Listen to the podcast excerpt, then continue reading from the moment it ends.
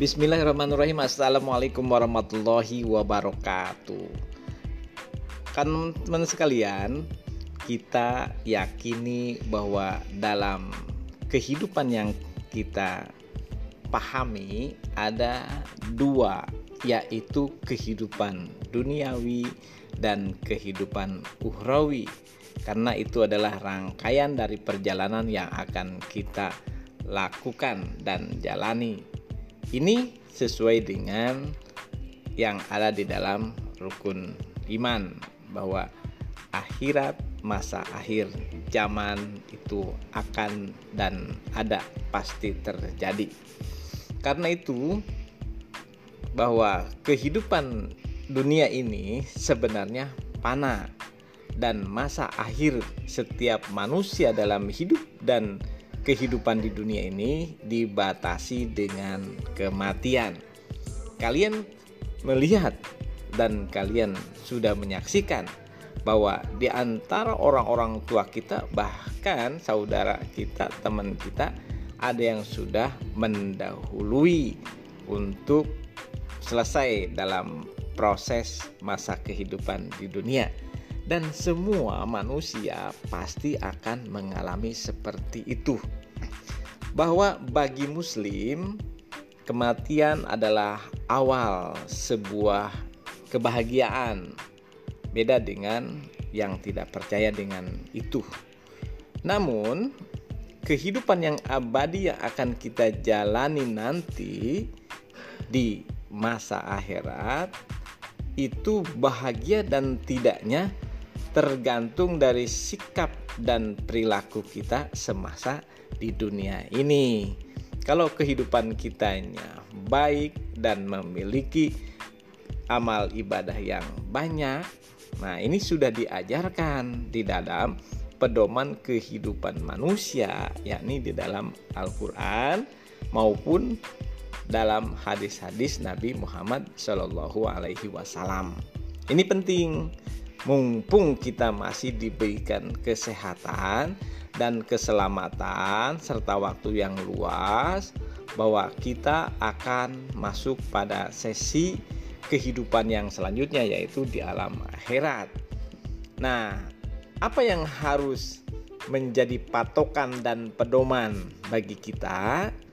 Ada Rasulullah Shallallahu Alaihi Wasallam pernah bersabda mengamanahkan bahwa setiap manuk yang hidup akan meninggal dan semuanya terputus amal ibadahnya kecuali tiga hal. Apa itu? Pertama adalah sedekah jariah. Apa itu sedekah jariah? Sedekah jariah adalah sebuah amal yang diberikan kepada orang lain tanpa mengharapkan sesuatu tetapi karena Allah Subhanahu wa taala bisa berupa uang, bisa berupa tenaga ya, bisa berupa benda. Yang terpenting kita membantu dan menolong. Ini sedekah jariah ini terus akan mengalir asal kita ikhlas menjalankan dan mengamalkannya.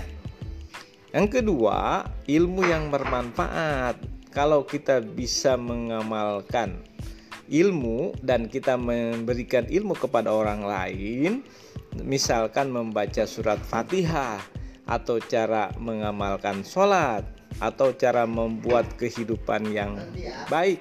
Kemudian orang yang kita ajarin itu terus melaksanakan kegiatan-kegiatan baik, maka semua kebaikan-kebaikan yang mereka lakukan itu imbas positifnya juga berbalik kepada kita yang memberikan.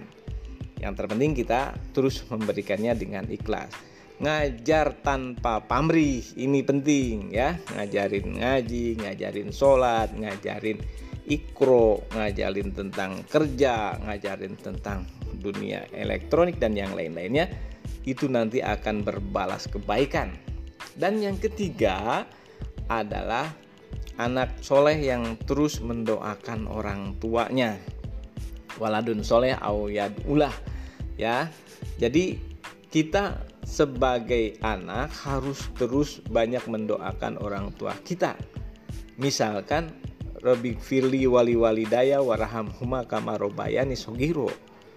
Ya, itu harus rutin kita lakukan agar nanti ketika kita menjadi orang tua juga didoakan oleh anak-anak kita ke depan ya.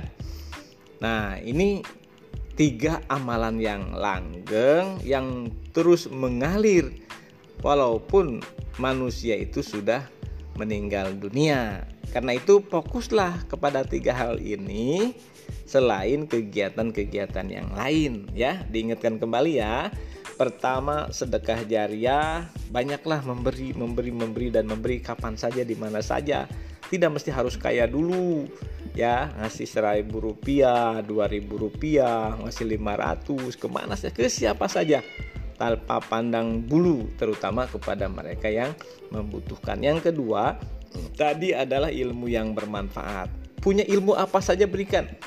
Punya pencak silat jurus 56 kasihkan ya. Punya ilmu marketing kasihkan. Punya ilmu ngaji kasihkan. Jangan pelit memberi ilmu. Wanipiro dan yang lain-lainnya itu hanya mendapatkan duniawi. Tetapi kita ikhlaskan berikan semua ilmu yang kita miliki kepada orang lain itu nanti oleh Allah akan diganjar dibalas dengan kebaikan-kebaikan yang maha dahsyat dan langgeng dan yang terakhir yang tiga itu tadi adalah anak soleh. Jadilah anak soleh jadilah suami yang soleh dan jadilah istri yang soleha. Dan jadilah manusia-manusia yang soleh secara ritual, rajin ibadah dan soleh secara sosial, baik barahan, budi pekertinya dan juga tidak menjadi eh, sebab-sebab uh, kejelekan bagi orang yang lain.